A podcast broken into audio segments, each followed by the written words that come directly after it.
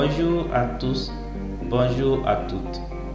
J'espère que votre journée s'est bien passée et que vous êtes en pleine forme pour suivre votre émission sur New Génération Dial Radio.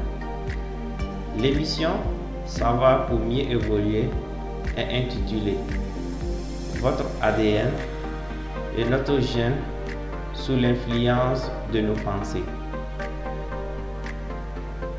Monsieur Diego Lopez, expert en neurosciences, vous fera voyager au plus profond de la cellule pour mettre en lumière les dernières découvertes époustouflantes sur les modifications du génome.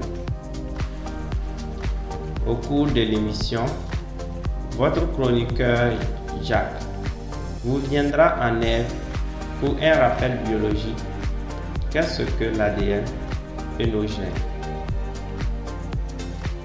De mon côté, je me réjouis de partager cette émission dans l'espoir que vous, qui vous élèvera au niveau de la connaissance et que vous puissiez utiliser cette connaissance dans votre quotidien pour un changement favorable de votre vie. Je me rejoins à vous pour ce grand défi positif. Sans plus attendre, très bonne émission.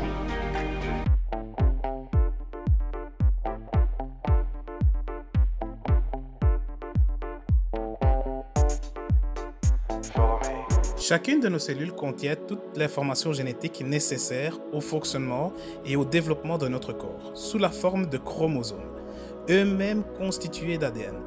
Les gènes sont des segments de ces chromosomes. Chaque gène code un caractère héréditaire déterminé.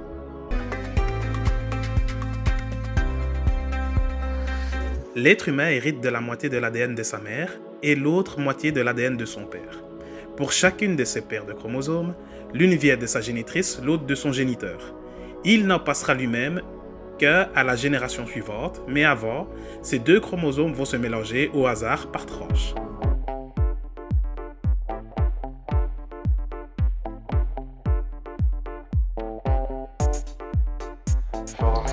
Alors que la génétique et l'hérédité nous laissaient penser que nous étions totalement programmés, l'épigénétique ouvre une voie prometteuse. Cette nouvelle science nous apprend que notre environnement et notre mode de vie peuvent perturber le fonctionnement de nos gènes et avoir un impact sur notre santé physique et mentale.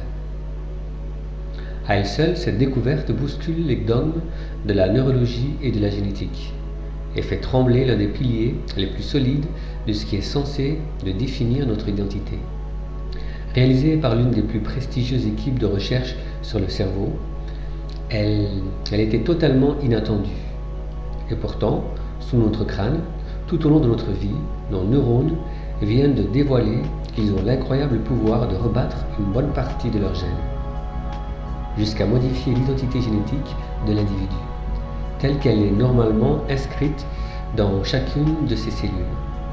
De fait, dans le noyau des neurones, des fragments d'ADN se déplacent, sautent d'un endroit à l'autre le long des chromosomes, modifiant un peu plus à chaque fois le génome originel de l'individu qui les porte.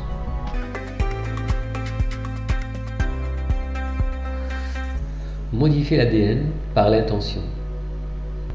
Selon l'Institut Ehrmatz en Boulder Creek, en Californie, l'épigénétique englobe bien plus que l'ADN, notre environnement et les expériences de la vie. Après deux décennies d'études, les chercheurs ont découvert que les facteurs comme l'amour et l'appréciation, ou bien l'anxiété et la colère, influencent aussi le plan directeur d'une personne. Dans une expérience, des participants sélectionnés ont été capables de modifier leur ADN en dirigeant leur état mentaux positif. Si nous voulons nourrir notre corps au niveau cellulaire et non promouvoir la maladie, les neuroscientifiques recommandent une alimentation abondante en nutriments quantiques. Lorsque nous sommes stressés ou négatifs, nos réserves énergétiques, biologiques sont détournées de leur tâche importante de la régénération et la réparation de l'organisme. Nous pouvons contrer cette famine cellulaire en nous concentrant sur des véritables états de soins, d'appréciation et d'amour. Ces émotions positives améliorent notre système énergétique et nourrissent le corps, même jusqu'au niveau de l'ADN. Marx appelle ces sentiments positifs des nutriments quantiques. Je vous propose plusieurs outils qui aident à la création d'un état cohérent rapidement et facilement. Chers auditeurs et auditrices, merci de rester fidèles à notre radio Néo Génération. Depuis le studio, je vous envoie plein d'énergie positive. Votre chroniqueuse, Safia Djili. Nos pensées deviennent la réalité visible. La vie ne nous trahit jamais. Nous nous trahissons nous-mêmes. La vie ne nous fait jamais échouer. Nous faisons échouer la vie. C'est nous qui avons rempli notre subconscient avec des pensées sombres et destructrices. Nous avons 80 000 pensées par jour. Chaque pensée est une semence qui portera ses fruits.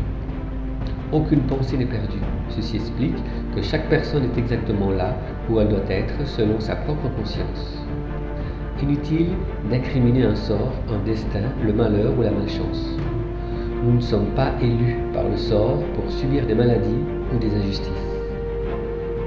Personne ne pourra jamais nous blesser si nous n'avons pas préparé le terrain fertile et semé les graines dans notre subconscient. Les autres ne peuvent que réveiller ce qui existe déjà en nous.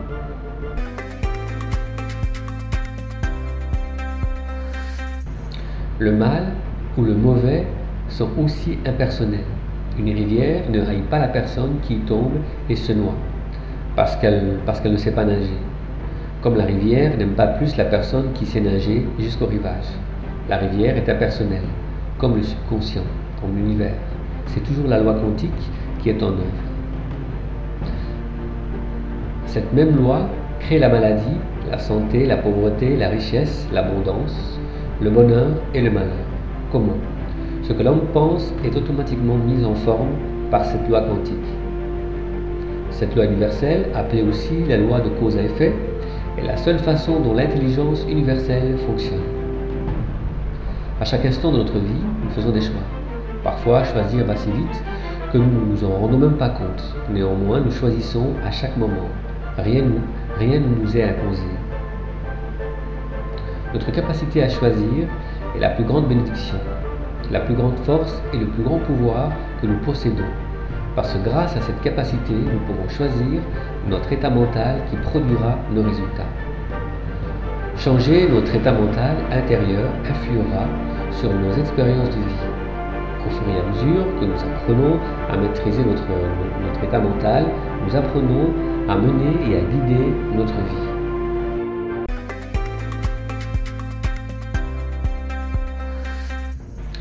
Une attitude négative ou positive, c'est-à-dire pessimiste ou optimiste, est du ressort des habitudes mentales. À la base, il y a eu répétition de pensées positives ou négatives et le subconscient s'est tellement habitué à cette répétition qu'il exprime ses pensées positives ou négatives automatiquement.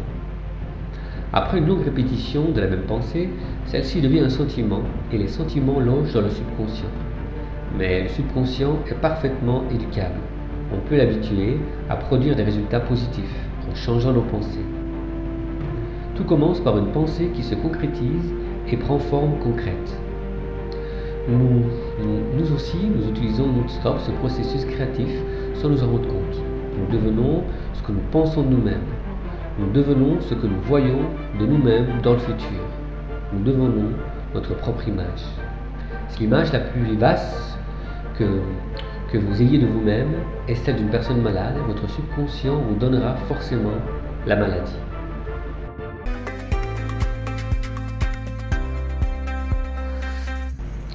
Si l'image que vous avez de vous-même dans le futur est l'image d'une personne pauvre et seule, vous le saurez.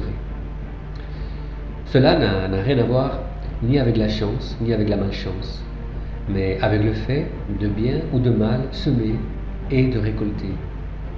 Votre subconscient est, entièrement neutre. Il ne juge pas. Il se contente d'exécuter avec une obéissance totale ce que vous lui demandez. Dans notre société, aidée par les médias, nous sommes principalement focalisés sur les maladies, les guerres, les pertes, les manques et les faiblesses. Et c'est ce que nous obtenons. Tout ce qui est créé existe déjà dans l'univers. C'est le fait de se focaliser dessus, par l'énergie des pensées, que cette forme fluide et invisible devient visible et concrète. La vapeur est invisible. En ajoutant de l'énergie, du froid, nous ralentissons les vibrations moléculaires et la vapeur devient eau, donc visible. Nous pouvons continuer le ralentissement de la vibration moléculaire et nous obtiendrons de la glace. Ce sont ces trois formes d'expression de la même substance. La vapeur est invisible, mais existe bel et bien. Elle devient visible en ralentissant sa vibration. Toute création se réalise de la même façon. Nous ralentissons la vibration d'une image, d'une pensée en, ajoutant de l'énergie par la répétition des pensées et en ajoutant de la charge émotionnelle. Cette pensée, cette image devient alors réalité visible.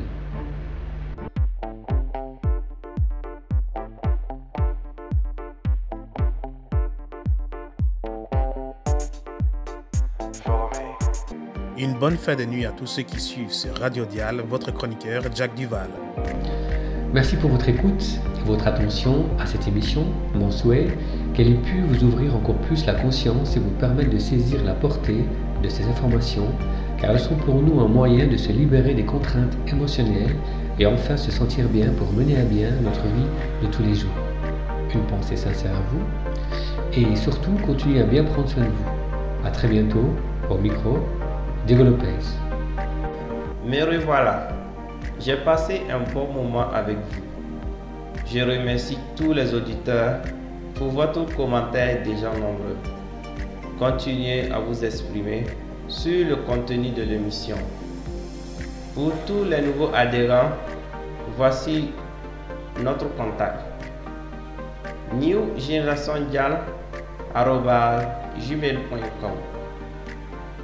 au plaisir de vous revoir bientôt. Votre présentateur, David Diallo.